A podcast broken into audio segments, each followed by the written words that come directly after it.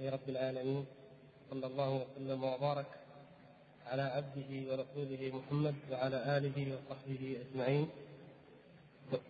وبعد فما نزال في شرح الفقرة السابعة والستين المتعلقة بتكفير أهل القبلة متى يكفرون ومتى لا يكفرون. والكلام كما تعلمون في الأسبوع الماضي كان في التفريق بين المعين والفرقة. ووقفنا عند قوله رحمه الله وأما الشخص المعين.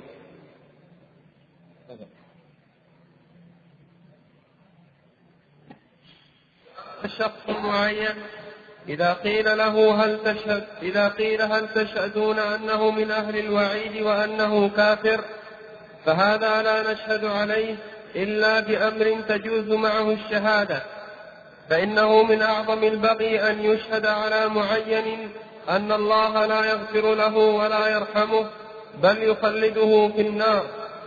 فإن هذا حكم فإن هذا حكم الكافر بعد الموت.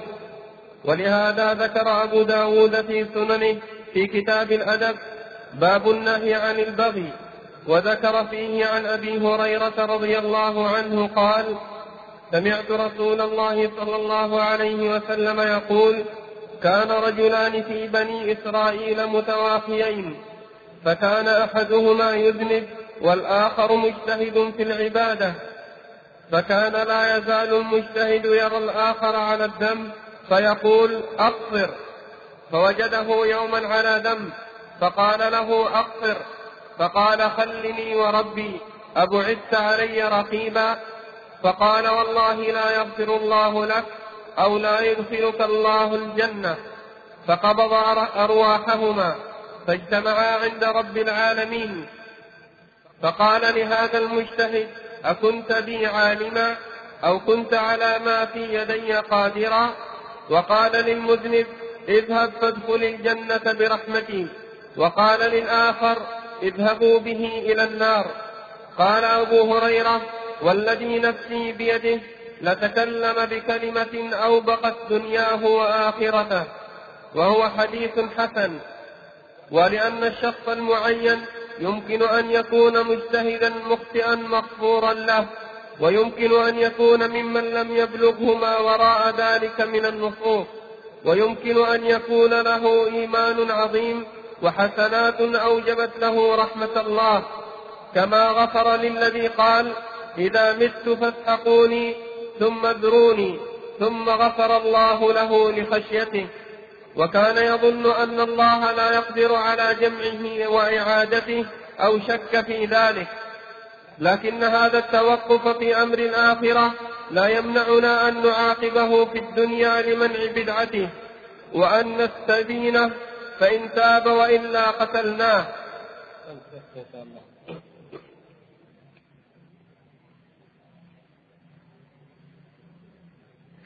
كما ذكرنا هذا الموضوع أطال فيه الشيخ الشارح رحمه الله بحيث أن كلامه واضح والحمد لله. وسوف نستعرض كلامه كله أو معظمه ثم نقويه إن شاء الله تعالى ببعض كلام العلماء الآخرين. كما في كلام شيخ الإسلام رحمه الله وابن القيم وبعض علماء الدعوة كالشيخ سليمان بن سحمان رحمه الله وأمثاله.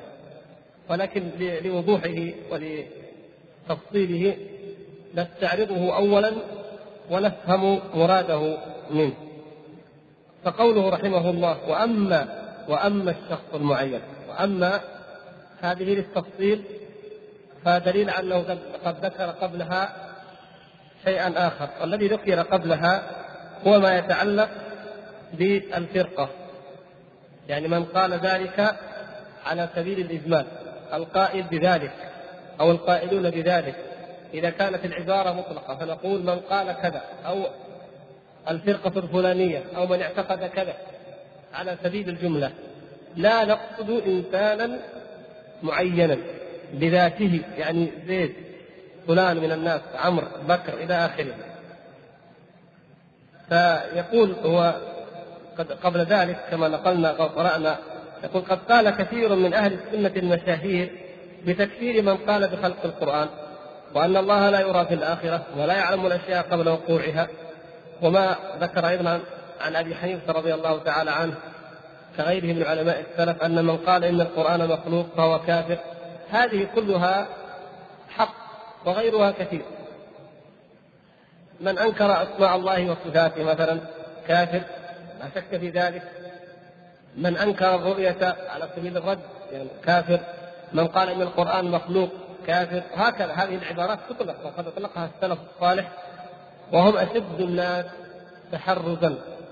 وهم أبعد الناس عن الوقوع في البغي أو الظلم أو الجور أو مجانبة العدل. فلا شك أن هذه الأقوال حق لكن السلف الصالح رضي الله تعالى عنهم قالوها مطلقة لا معينة. ولذلك نجد أنهم نجد في أنهم في المعين قد يختلفوا. مثلا بشر المريسي منهم من كفره ومنهم من لم يكفره وكذلك النظام مثلا. لكن قد يتفقون على تكفير ضال مرق من الدين وخرج من الملة. كما مثلا الحلاج مثلا الحلاج على سبيل المثال كل من نقل سيرته من المؤرخين والعلماء والفقهاء اتفقوا على تكفيره. ومن اعتقد ما أشبه ما يشبه عقيدته من الحلول أو الاتحاد وما أشبه ذلك. فهؤلاء يعني هناك من كفر الفلاسفه كفروا بأعيانهم الكندي أو الفارابي. أو ابن سينا أو الرازي الطبيب وأمثالهم يعني منصوص على تكفيرهم لأعيانهم في كلام السلف وغيرهم كما يعني تمتلئ كتب الرجال بأنواع من هذا ممن اشتهر كفره وزندقته وإلحاده وخروجه من الدين. فهذا كثير ويوجد كثير مختلف فيه. منهم من يعتذر له ومنهم من يكفره حتى من من أئمة الافساد الثقات أئمة الجرح والتعديل. كما ذكرنا مثلا عن بشر المريسي أو غيره. وذلك لأن المعين يقبل تطبيق الحكم على المعين قابل لتفاوت وجهات النظر. فالحكم شيء وتطبيقه وتمثيله على المعين شيء آخر. نظرا لأن هذه المسألة على وضوحها لكن كثير من الإخوة لم لم يعني يدركها تماما. فلا بأس أن نعيد وإن كنا قد كررنا ذلك. الحكم في الجملة شيء وتنزيله على المعين شيء آخر. ولنأخذ بعض الأحكام المعلومة غير مسألة التكفير. في الأحكام التنفيذية يعني الحدود مثلا. نجد أن الله سبحانه وتعالى قد نص في القرآن على حد الزنا مثلا. الزانية والزاني فاجلدوا كل واحد منهما مئة جلدة ولا تأخذكم بهما رأفة في دين الله إذا عندنا حد ذكره الله سبحانه وتعالى نصا صريحا في كتابه لأن من فعل ذلك فإنه يحد مئة جلدة أليس كذلك؟ طيب هذا الحد نعتقد وندين الله وهذا الواجب على كل مسلم ولا يجوز اعتقاد غير ذلك أن كل من زنى فهذه عقوبته. أرأيتم كيف؟ الذي نعتقده نحن عقيدة أن عقوبة الزاني هي هذا. هذه عقوبته لأن الله تعالى نص على هذه العقوبة. كما نص على السارق والسارقة فاقطعوا أيديهما. جزاء بما كسبا كان من الله والله أعلم. أيضا نقول نعتقد وندين الله سبحانه وتعالى لأن عقوبة السارق هي القطع. هذه عقيدتنا وهذا ديننا. وهكذا. فنحن نعتقد ذلك.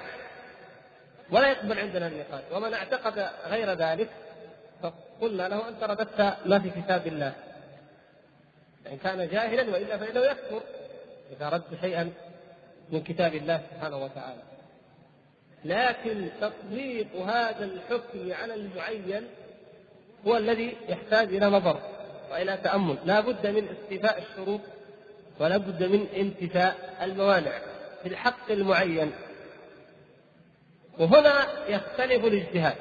فلو جيء برجل وقيل هذا الرجل سارق هل يعني ذلك؟ أنك تقول الله تعالى قد قال كذا. اذا تقطع يده فورا. لا أنت لا تجادل الآن في الحكم العام لكن تجتهد وتتحرى في ماذا؟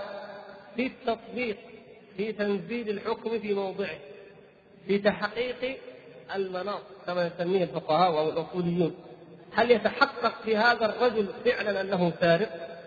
ولذلك السرقه لها شروط كثيرة والإخوان الأسبوع الماضي سألوا ما الفرق بين من أخذ من بيت المال؟ قلنا فرق بين المختلف بين المنتهب وبين السارق وبين هذه نحتاج اننا أول شيء نتأكد أنه سارق فكيف نتأكد أنه سارق؟ أخذ المال من حرزه. طيب ما في شبهة؟ يكون له نصيب. واحد شريك الواحد في الدكان. كسر القفل وأخذ. ليش تكسر القفل؟ والله أنا شريكه. شبهة. وريثه. مثلا نصيب له نصيب أو كذا. يعني ف... ندرى نشوف هل هذه شبهة فعلا؟ ما هي شبهه هذا أمر يحتاج إلى بحث يحتاج إلى تأمل. وكذلك في الزنا. هناك شبهة هناك جهل بالحكم يعني قد يطأ الإنسان المرأة مثلا بشبهة يظن أن مثلها يحل له إلى آخره. فنتأكد. لم يبقى لدينا شبهة يقام عليه الحد على المعين. أما عقيدتنا في الحد فلا تتزعزع ولا تتغير لا قبل ولا بعد. فكذلك في مسألة التكفير أو بمسألة التبديع. فإذا قلنا إن من فعل كذا فهو كافر أو من فعل كذا فهو مبتدع ولنا أدلة. قد ذكر ذلك الله ورسوله صلى الله عليه وسلم أو مما ذكره السلف الصالح الذين لا يأخذون أحكامهم إلا من كتاب الله ومن سنة رسول الله صلى الله عليه وسلم. فلا خطأ في ذلك بل نقول يجب أن يعلم يجب أن يقال أن الكافر كافر وإن المبتدع مبتدع وإن الضال ضال كما أخبر الله ورسوله وذكر السلف الصالح. يجب أن يقال وأن يبلغ حتى تكون الأمة على علم وعلى معرفة بهذه الأمور بهذه الأحكام. لكن المعين لا نقيم عليه الحد. وهذه في هذا الحالة نقول إيش؟ لا نطلق عليه الإثم لأن الآن نتكلم في الأسماء لا في الحدود. لكن ذكرنا الحدود كمثال لا نطلق عليه الإثم فعلا وما يترتب على الإثم لأن مجرد الإطلاق ليس الهدف وإنما ماذا يترتب عليه؟ إلا ببينة. لابد أن يكون لدينا بينة وعلم وبرهان من الله سبحانه وتعالى. وكثير من الناس يخطئون في مثل هذه الأمور، يعني مثلا يعلمون أن شيخ الإسلام كلنا قرأنا أن شيخ الإسلام محمد بن عبد الوهاب رحمه الله يكفر عباد القبور. فبعض الناس فهم منها أن كل من يذهب إلى قبر أو يصلي عند قبر أو كذا أنه كافر مرتد خارج من الملة. وللشيخ رحمه الله كلام ينبي عن نفسه هذا. فبعض الناس قالوا الشيخ متناقض أو كان له رأي ثم رجع عنه أو أو, أو ليس الأمر كذلك. عقيدة الشيخ ودعوته والتي دعا إليها هي هذا. نعم. هي أن من عبد غير الله فهو مشرك وهو مرتد كافر إلى آخر هذا نعم لكن المعينين في المعينين كما هو مذهب أهل السنة والجماعة ينظر في المسألة هل هو فعلا عابد؟ هل هو مجرد زائر؟ هل هو خارج من المله أو مبتدع؟ بعض الناس لا يقع في شرك عند القبور وإنما يقع في بدعة بدعة مثلا وإلى آخره المقصود أن هذا لما لم يفهم على حقيقته كان دائما ولا يزال موضع بحث ونقاش وخلاف بين كثير من الناس. وبعض الناس يظن أنه من الورع أن الا يطلق على فعل أو على وصف أو لا يسمي اسم الكفر أو أو البدعة لأحد. ما في أحد يقول لا تقول كلمة الكفر لا تجيبها مرة.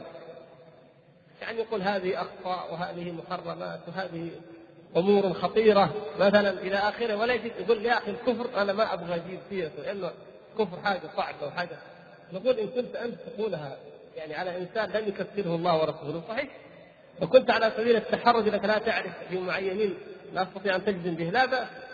صحيح نعم. لكن إن كنت تتحرج أو تتحرز عن إطلاق شيء أطلقه الله ورسوله صلى الله عليه وسلم هذا لا يجوز.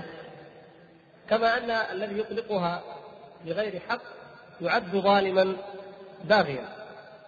فلهذا يقول رحمه الله وأما الشخص المعين عمرو زيد من الناس إذا قيل هل تشهدون أنه من أهل الوعيد وأنه كافر؟ هل تشهدون أنه من أهل الوعيد؟ يعني ممن ينزل بهم الوعيد. كما ذكرنا لو أن إنسانا مثلا شهد بأن فلانا من أهل الوعيد بناء على أنه أكل مال يتيم أو زنى أو شرب خمر أو سرق أو نحو ذلك. أو أنه كافر وهذا أعم من الوعيد يعني أو أخف يعني من جهة الأفراد وإن كان المعنى أعم لأنه أو أنه كافر إذا كان ارتكب مكفرا في نظر أحد. يقول هل نشهد نقول هذا كافر هذا الرجل بذاته كافر؟ قال الشيخ فهذا لا نشهد عليه إلا بأمر تجوز معه الشهادة. وكيف كلام الشيخ؟ هل قال لا نشهد على أحد بالمرة؟ ما نكفر أحد بالمرة؟ لا ما هو ليس هذا مذهب أهل السنة. من الناس من يقول لا نكفر أحد بالمرة ولا نأتي بكلمة الكفر على أفواههم ولا نطلقها في كتاباتنا. ومجرد أن يراها أو يسمعها يعني يقشعر جلده تشمئز نفسه ويقول هذه سبب الفتنة وهذه أدت إلى الخلاف من قديم وهذه تمنعنا من توحيد الصفوف ومن جمع الكلمة ويأتي بعلل ما أنزل الله بها من سلطان. نقول ليس هذا.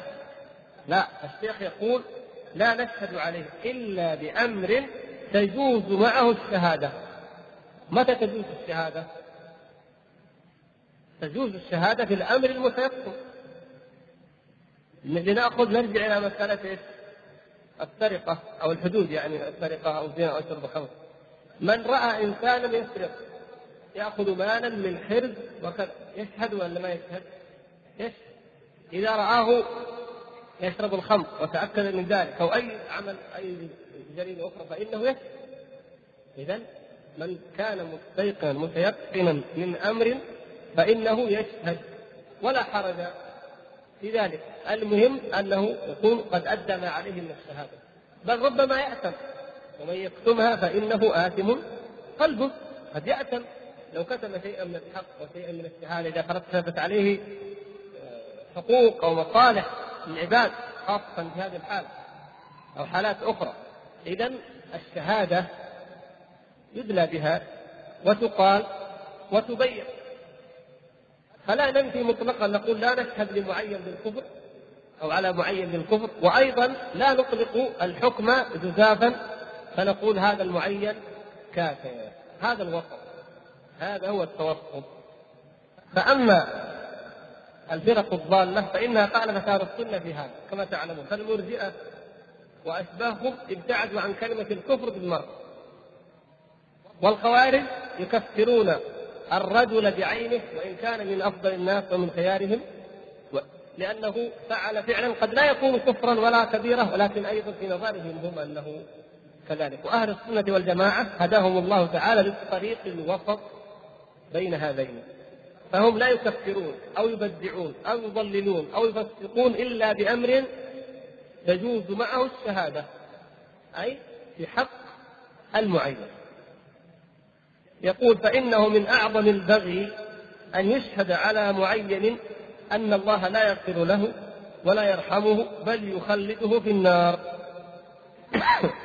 إذا من يقول من الناس إن فلانا كافر على غير يقين وعلى غير علم بحاله بحقيقة أمره فإنه قد بغى عليه أعظم البغي لأن لازم ذلك المترتب عليه هو أن هذا الرجل خالد سيكون خالدا مخلدا في النار وأن الله لن يغفر له ولن يرحمه.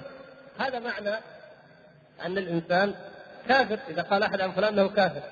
إذا هو في هذه الدنيا ليس من المسلمين ولا يقبل منه أي عمل. الكافر يقبل منه عمل لا يقبل الله منه صرفا ولا عدم. إذا لا يقبل منها أي عمل في الدنيا ويموت كافرا. ولا يتوفاه إلا ملائكة العذاب بل تتوفى الكافرين. ويعذب في قبره عذاب الكافرين. ويحشر يوم القيامة أيضا مع الكفار. ويكون مصيره النار والخلود فيها إلى آخره. كل هذه الأحكام تبع للقول بأن فلانا من الناس كافر. إذا هذه أمور هيئة تطلق جزافا ولا تحتاج إلى تبصر. مهما بلغت الذنوب نقول نعم مهما بلغت الذنوب. ما دام لم يكفر. فلهذا ليس هناك جرم بعد الكفر بالله سبحانه وتعالى وبعد الشرك بالله كقتل النفس الواحدة. ولو كانت واحدة. الرجل الذي قتل مئة نفس. تعلمون قصته. وهي صحيحة لا شك فيها. قتل تسعة وتسعين. ثم ذهب إلى العابد الجاهل فأفتاه. لا أجد لك سوفا فقال إذا أكمل بك المئة فأكمل به المئة فقتل مئة نفس. ومع ذلك لو أن أحدا من الناس رأى حاله وظاهره فهذا إنسان قتل مئة نفس. ومشى في الطريق ومات. إذا أنا أكفره أقول هو في النار خالد فيها.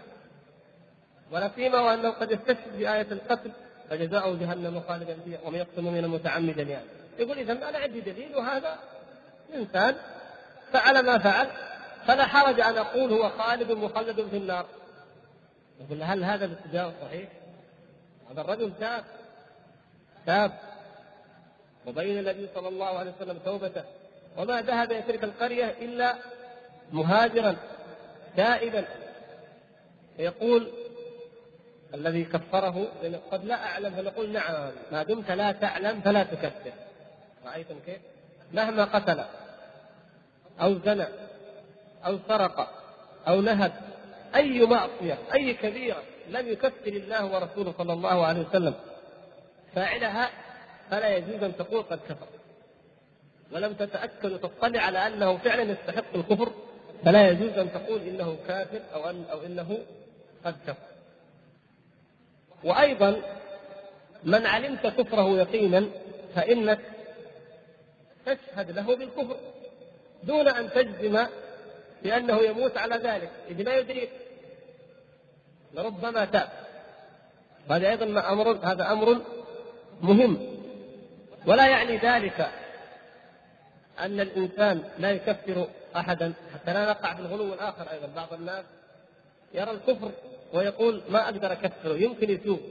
إذا تاب ورجع للإسلام فارجع أنت أيضا للحكم له بالإسلام لكن ما دام على هذا الكفر فاشهد له بالكفر. يعني المسألة فيها طرفان وفيها وسط. تقول لا ليس كذلك يا أخي لا. لكن من هلك ومضى من قد هلك؟ وتعلم يقينا أنه مات على الكفر ولا تعلم له توبة فتشهد أنه مات على الكفر. فإن قيل طيب أنت لا تعلم حاله في الباطن قلنا نعم نحن لا نتكلم عن الباطن. لكن الله تعبدنا في الظاهر بالظاهر أن نحكم بالظاهر. فلو لم نكفر من مات على الكفر لا خلى عندنا أمر عظيم من أمور ديننا؟ أصبح الناس في شك أنه حتى الكفار يمكن يموتوا. الإسلام ما أدري يمكن يمكن أسلم. اذا فإذا أوردنا الإنسان على شخص فإنه يمكن أن يرد على أي شخص يمكن أسلم؟ فنقول هذه يمكن هل لها دليل؟ هل هناك قرائن؟ إن وجدت قرائن تصلح أن تكون شبهات تحول دون الإطلاق لا نطلق ذلك. نعم.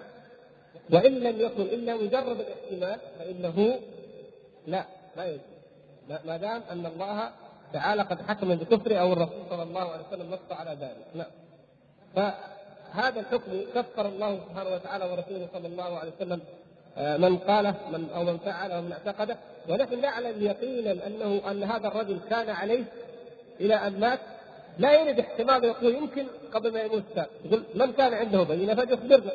أما ما نعلمه يقينا عنه فإنه لا يزول بمجرد الاحتمال أو الشك لاحظتم؟ اليقين لا يزول بالشك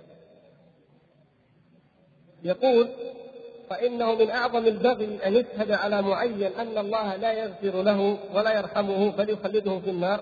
فإن هذا هذا الحكم حكم الكافر بعد الموت. هذا أي الشهادة بأن الله لا يغفر له ولا يرحمه بل يخلده في النار. هذا حكم من؟ حكم الكافر بعد الموت. حكم من يموت وهو يهودي أو نصراني. أو من أهل الشرك والكفر الأصلي يعني نعوذ بالله من ذلك. أما المسلم أو من كان من أهل القبلة فإن لا نطلق ذلك عليه إلا بمثل ما تجوز عليه الشهادة يعني نشهد له على يقين لأن هذه الأحكام لازمة ومترتبة على هذا القول.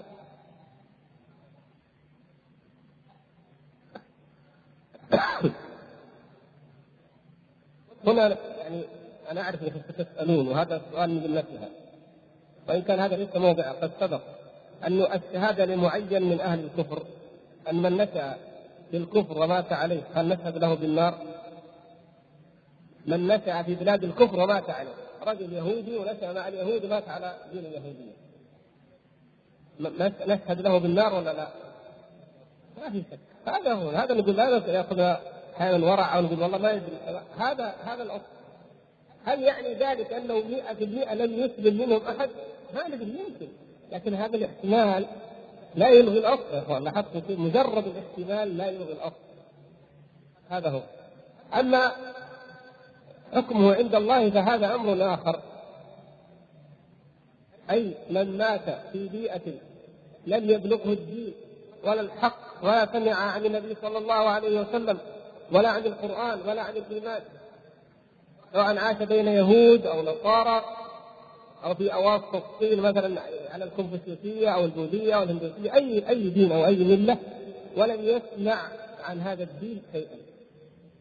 فهذا غير داخل في موضوعنا وانما هو حكمه حكم من؟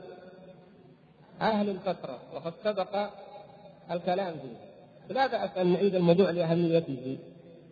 أو التذكير به يعني لأهميته؟ حكم أهل الفترة الصحيح ما هو؟ أيوه.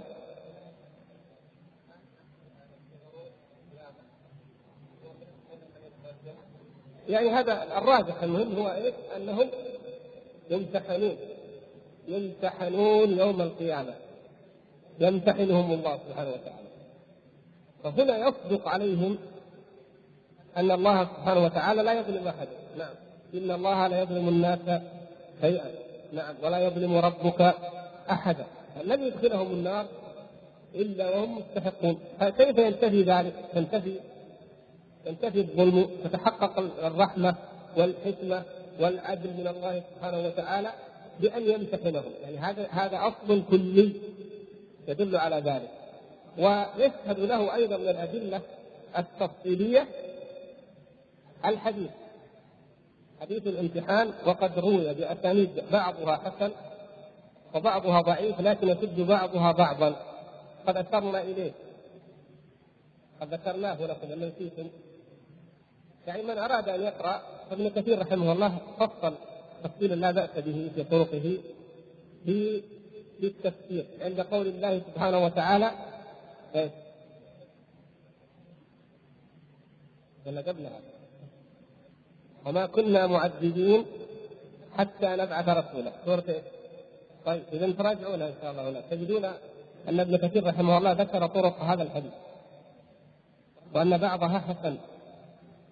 يعني سنده متصل ورجاله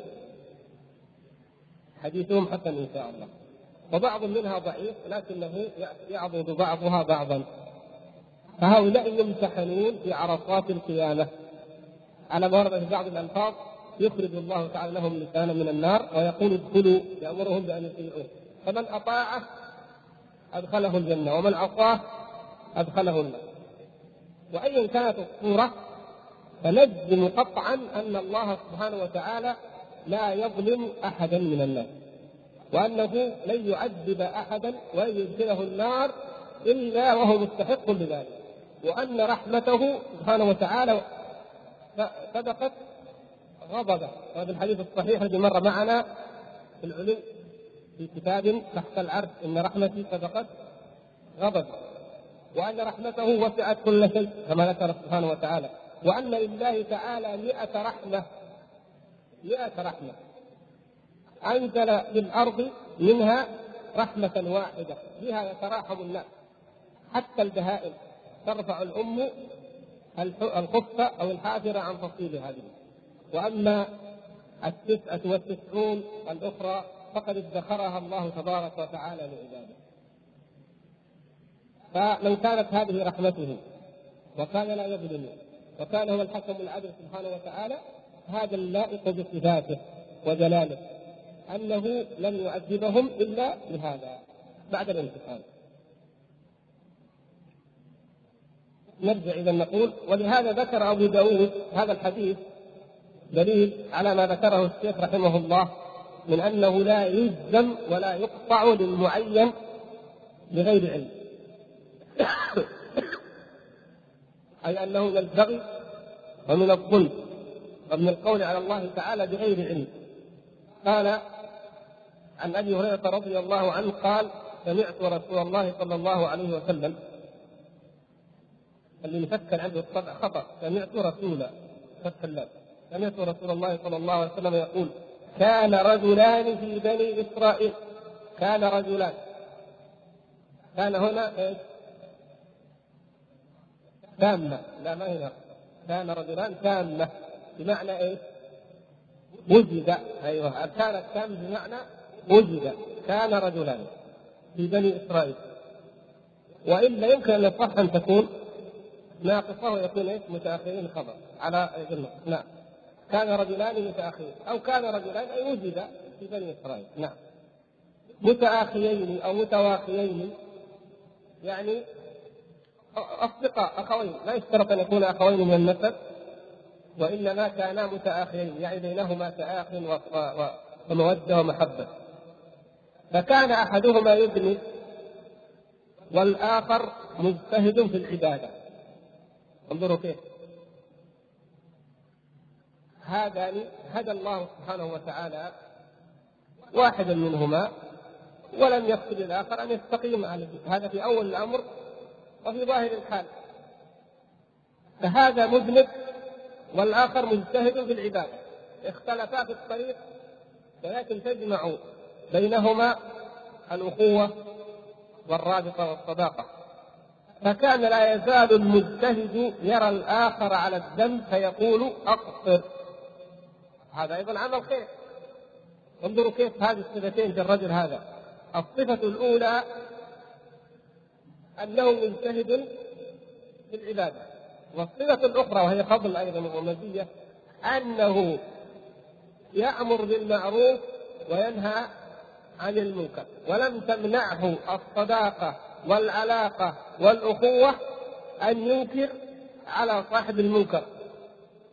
انظروا يا إخوان بعض الناس يظن أنه ما دام أنه داعية ما عنده ذنوب ما عنده كبائر بل هو يدعو الناس إلى الحق ويأمرهم وينهاهم أنه كأنه لديه موثق من الله أنه آمن وناجي من عذاب الله وأنه لن يضره. لا يجب أن نحذر لأننا قد نقع في مدحضة أو مذلة ونحن نسال نسأل الله العفو والعافية. فلينتبه الدعاه هذا رجل داعية مجتهد بالعباده وداعية. ولولا أنه داعية لما كان يدعو هذا الأخ المؤاخي له لأن العادة أن الناس بعض الناس يدعو الناس الآخرين لكنه لا يدعو صديقه وقريبه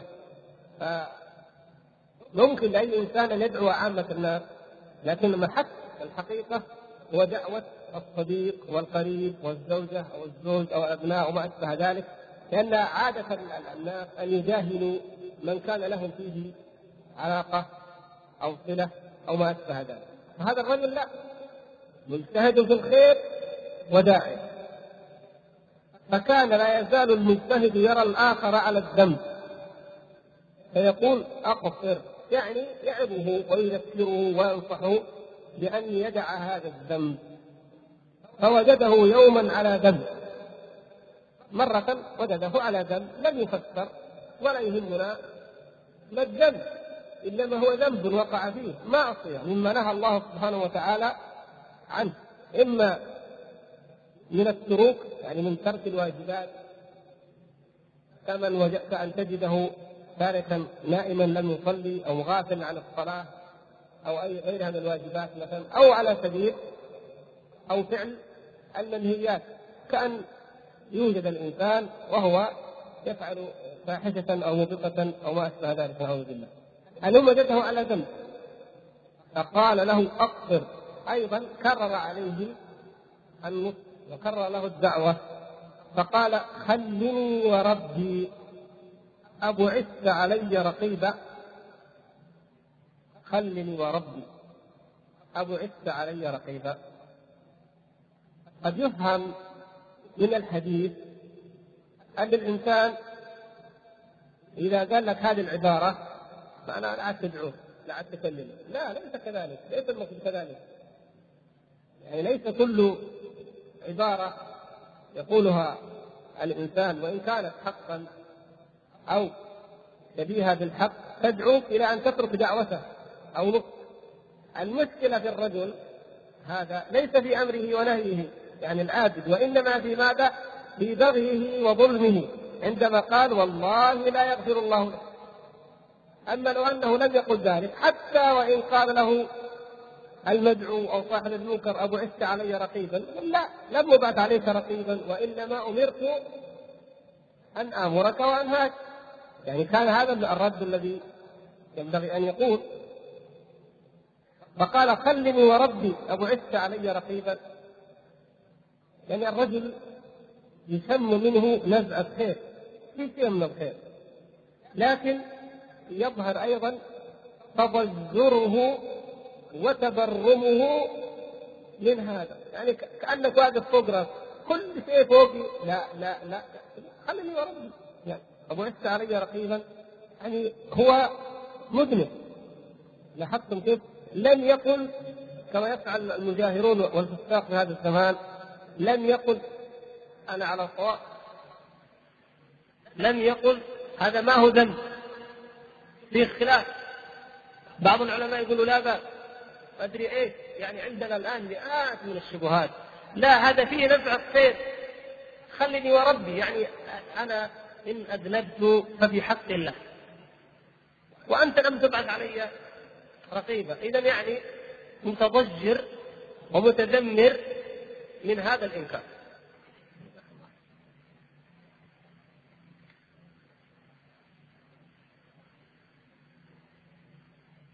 ومن هذا نستنتج أن الآمر بالمعروف والنهي عن المنكر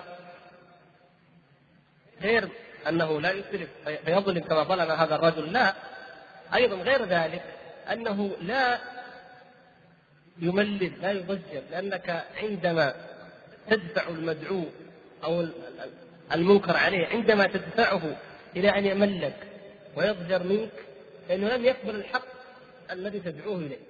وهذا أمر مشاهد. فبعض الناس يدعوه البعض أياما وسنين ولا يقبل.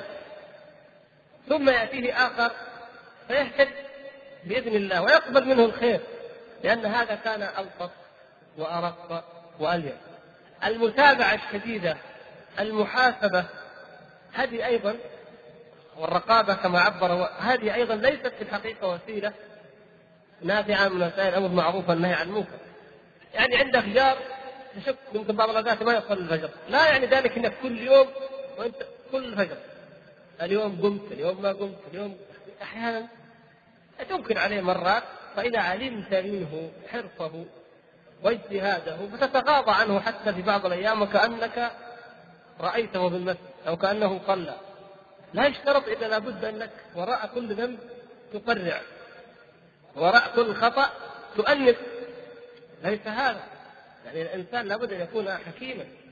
فليس لم يبعث رقيبا. هذا صحيح. نعم. لكن يجب أن ينكر وأن يدعو. وفرق الناس. الناس فرقوا. منهم من ترك الدعوة بالمرة. فلا يأمر ولا ينهى ولا يدعو. ومنهم من تكون فيه هذه الرقابة. التي تجعله دائما وراء كل عمل ووراء كل خطأ لا بد أن يحاسب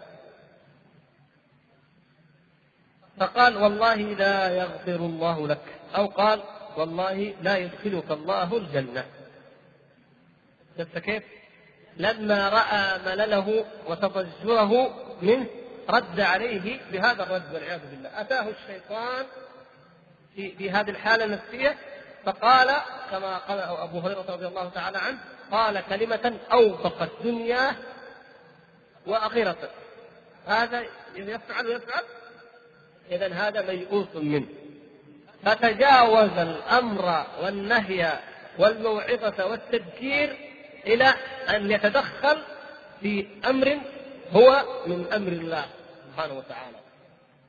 تألى على الله.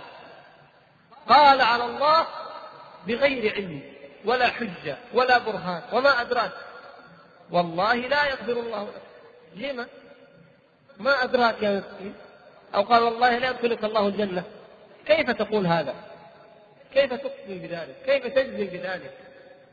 عندك من الله موثق عندك عهد تفعل هذا الشيء انظر يعني النبي صلى الله عليه وسلم عندما قنت وهو يدعو على قبائل وأحياء من العرب آذته وحقا كان صلى الله عليه وسلم على صواب وعلى يقين من أذيتهم من أذاهم ومما فعلوا به وبأصحابه وكانوا كفارا حقا. ومع ذلك يقول الله تبارك وتعالى ليس لك من الأمر شيء أو يتوب عليهم أو يعذبهم فإنهم ظالمون. سبحان الله. ليس لك من أمر شيء أمره من الله سبحانه وتعالى.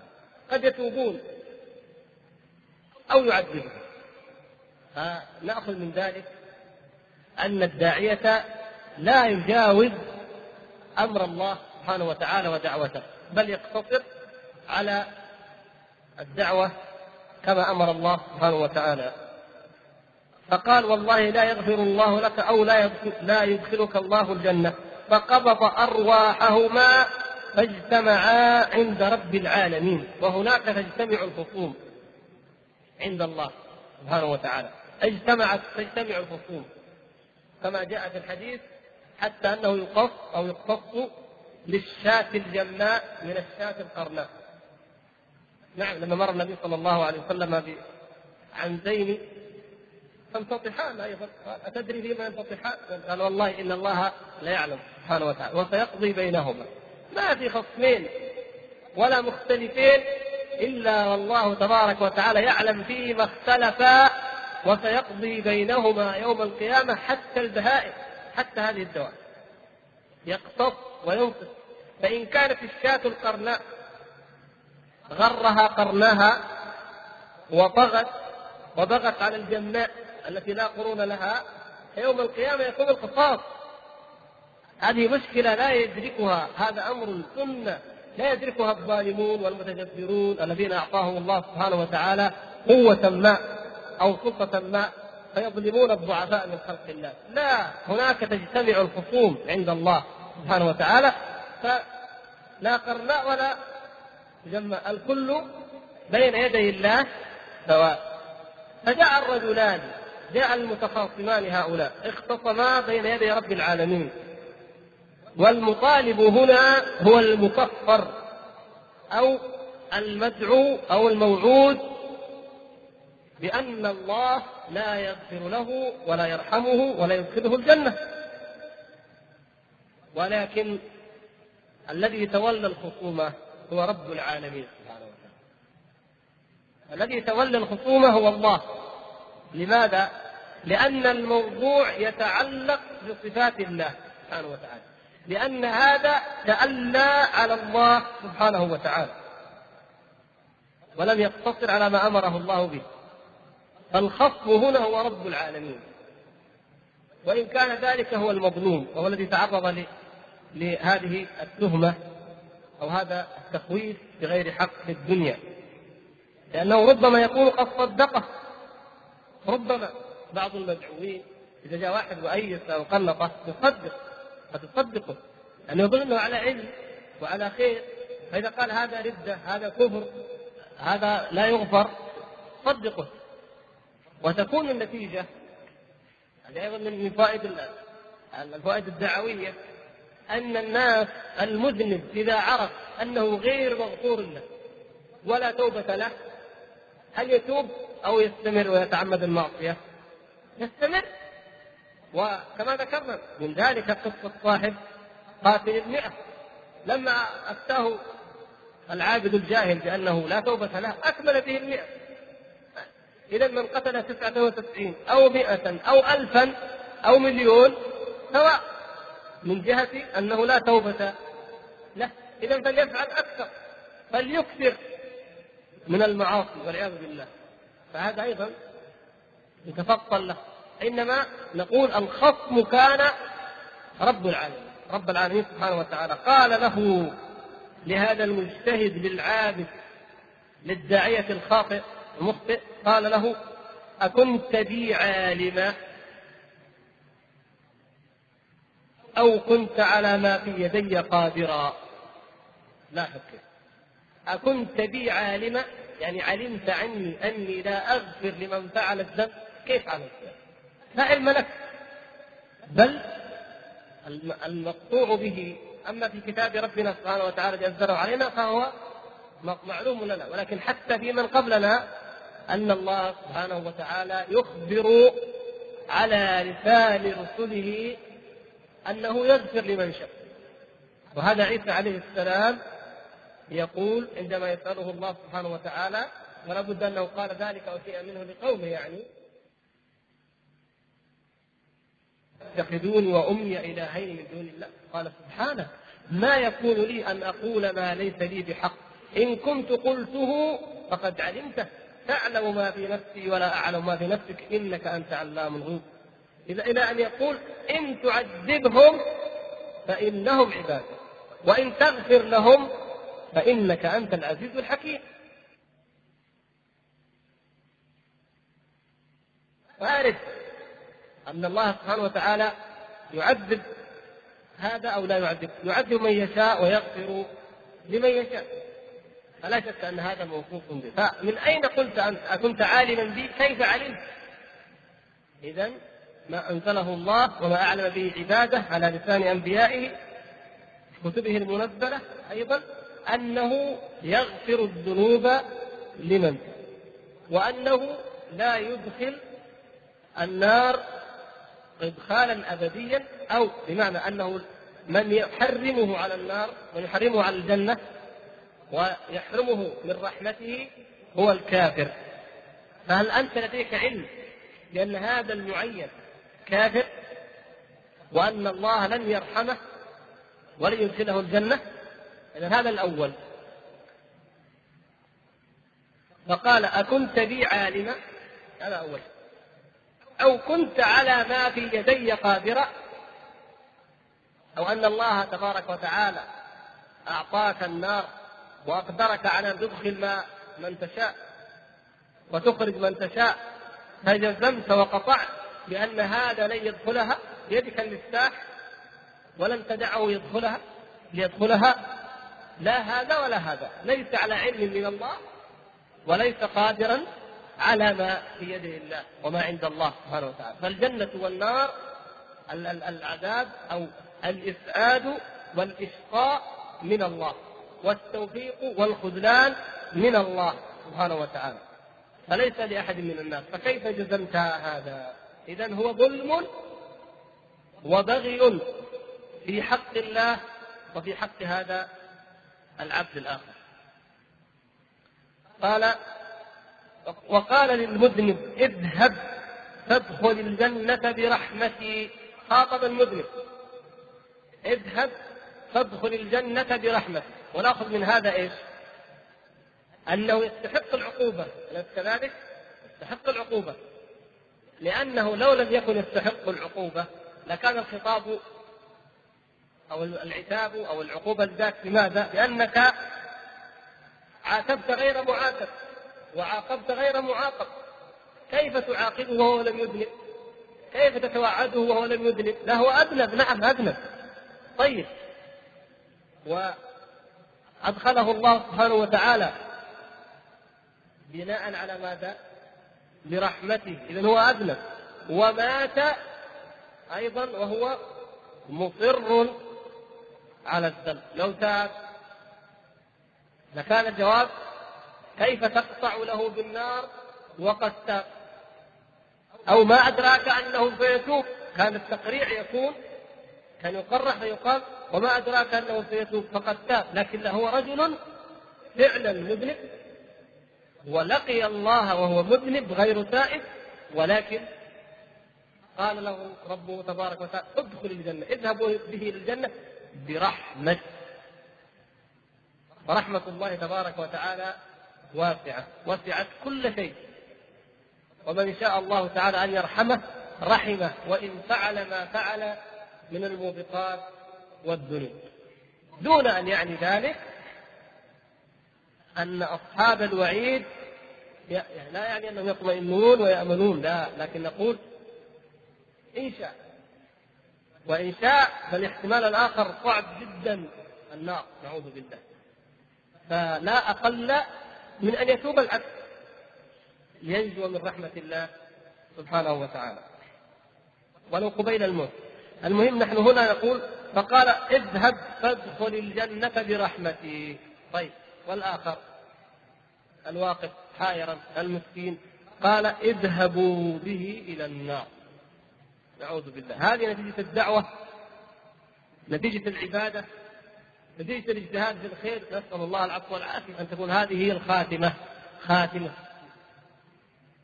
ومن هنا تذكرون ونكمل ثم نذكركم قال أبو هريرة رضي الله تعالى عنه وهذا من فقه الصحابة الكرام وفهمهم قال والذي نفسي بيده لتكلم يعني لا قد أو لهو تكلم بكلمة أوبقت دنياه وآخرته. أحبطت أوبقت دنياه وآخرته أما دنياه فذهب العمل كله والعبادة كلها لا خير فيها هباء والآخرة أدخل النار. نسأل الله العفو والعافية. أقول عندما تعرضنا لحديث الصادق المصدوق قبل أسبوعين أظن حديث عبد الله بن مسعود رضي الله تعالى عنه في سوء الخاتمة إن أحدكم ليعمل في عمل أهل الجنة حتى ما يكون بينه بينه وبينها إلا ذراع فيسبق عليه الكتاب فيعمل بعمل أهل النار فيدخلها وعكسه أن أحدكم ليعمل بعمل أهل النار حتى ما يكون بينه وبينها إلا ذراع فيسبق عليها الكتاب فيعمل بعمل أهل الجنة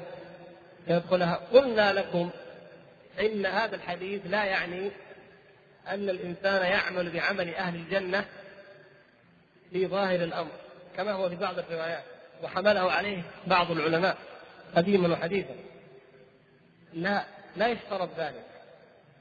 إذا قلنا إن العبد يعمل الخير في الظاهر إذا هو في الباطن ماذا؟ منافق يعني. إما النفاق الأكبر لكن أيضا النفاق الأصغر. نعم. إذا هو في الباطن غير صادق غير صادق. إذا قلنا هذا تنتفي الحكمة المقصودة من الحديث وكأنه لم يبقى له معنى لأنه من كان يعمل بعمل أهل الجنة في الظاهر فقط وفي الباطن يعمل بعمل أهل النار فهو في الحقيقة يعمل بعمل أهل النار. نعم. ما ينفع الظاهر ولا يرتب عليه. لا المشكلة ليست هذا. الحديث فيه التخويف من سوء الخاتمة. نسأل الله لنا ولكم ولوالدينا وخلص حسن الخاتمة. ويبقى التخويف على بابه ويبقى للحديث معناه وزجره ووعيده إذا قلنا لا ليس المراد ذلك وإنما ليتنبه العابد الصادق والمحسن والداعية والمنيب والقانت ليتنبه من الوقوع فيما تسوغ به خاتمته. فهذا الرجل الشهادة له ثابتة بأنه مجتهد بالعبادة وخطأه أو ذنبه كان في الدعوة إلى الله. لا في ذنوب وموبقات الدعوة إلى الله عمل الأنبياء. قل هذه سبيلي أدعو إلى الله. لكن من هذا الباب ذل ووقع. فكانت خاتمته وكانت نهايته النار. نسأل الله العفو والعافية. بهذه الكلمة هذا مما يؤيد ويؤكد المعنى الذي قلناه وبعض الإخوان يعني سأل أو استفسر أو اعترض لكن لم يمكننا الإجابة عليه. وقد مرت المسألة وفصلنا فيها من قبل وهو أنه من الناحية التربوية أو التذكوية يظل هذا الحديث على ظاهره وعلى بابه تخويفا للصالح المنيب القانت بأنه ربما ربما حبط عمله بكلمة أو بزلة ولم يلقي لها بال كما جاء في الحديث الآخر. تلقي به تهوي به في النار سبعين خير إذا قال كلمة من سخط الله لا يلقي لها بالا. وقد يقول الكلمة من رضا الله لا يلقي لها بالا يرفعه الله بها درجات. إذا الواجب في باب التربية أو التزكية هو دائما الاحتراز والتنبه وعدم الاغترار وعدم الإعجاب بالعمل أو الركون إليه وإن كان عبادات وإن كان صلاة وقراءه قرآن وعمل خير ودعوة هذا شأن عباد الله الخائفين المراقبين. نعم. وإنما الأعمال بالخواتيم نعم يقول الشيخ نهايه الحديث تدل على ذلك وقد سبق هذا الموضوع. إذا نجتهد من الحديث هو باقي شوي بهذه المناسبة يا إخوان نحن إن شاء الله سنقدم الدرس الأسبوع القادم ربع ساعة ها؟ نبدأ إن شاء الله خمسة وربع لأنه الزمن كما ترون بدأ يقصر إن شاء الله. كما ترون الآن ما أكملنا الساعة وقد الوقت على أن ينتهي. فنرجع إلى الشاهد من الحديث. الشاهد من الحديث هو أن الإقرار الوعيد في بابه. للجملة إطلاق الوعيد على مستحقه للجملة للعموم يظل على بابه. وأما المعين فلا يجوز أن يقال في حقه إلا ما يجوز للإنسان أن يشهد به. وهذا الرجل قال وحكم بأمر لا تجوز معه الشهادة. هل يجوز لأحد أن يشهد بأن فلانا يدخل النار أو أن يرحمه الله؟ لا يجوز. فإذا لا يجوز ذلك. أما ما كان من يقين أو أمر تجوز معه الشهادة بأن تجد أنت أن هذا الشخص المعين استوفى شروط العقوبة وانتفت عنه موانعها فهذا يشهد له بذلك. متى ما تيقن الإنسان ذلك سواء كان في التسمية أو كان أيضا في الحكم في تحقيق المناط في تطبيق الحكم على موضعه وعلى محله. ثم قال رحمه الله نكمل هذا السطر لأنه يعني قد قد تقدم. ولأن الشخص المعين يمكن أن يكون مجتهدا مخطئا مغفورا له. هذا أيضا من فضل الله ومن رحمة الله. لو أن الله تبارك وتعالى يؤاخذ الناس بخطئهم لما نجا من عقوبته إلا المعصومون والمعصومون هم الأنبياء. ما ينجو أحد. ولكن الخطأ الاجتهاد الخطأ مهما بلغ كما قال الشيخ الإسلام رحمه الله ما كائنا ما كان خطأك مغفور له معذور مغفور له. وقد يكون له أجر واحد إذا كان الخطأ اجتهاد كما أن المجتهد المصيب له أجران كما صح ذلك عن رسول الله صلى الله عليه وسلم. ويمكن أن يكون ممن لم يبلغه ما وراء ذلك من النصوص اذا هذا العذر الآخر وهو الجهل. وإن شاء الله سنشرح في الحلقة القادمة إن شاء الله حديث الرجل وما فيه من فوائد ومن أحكام الذي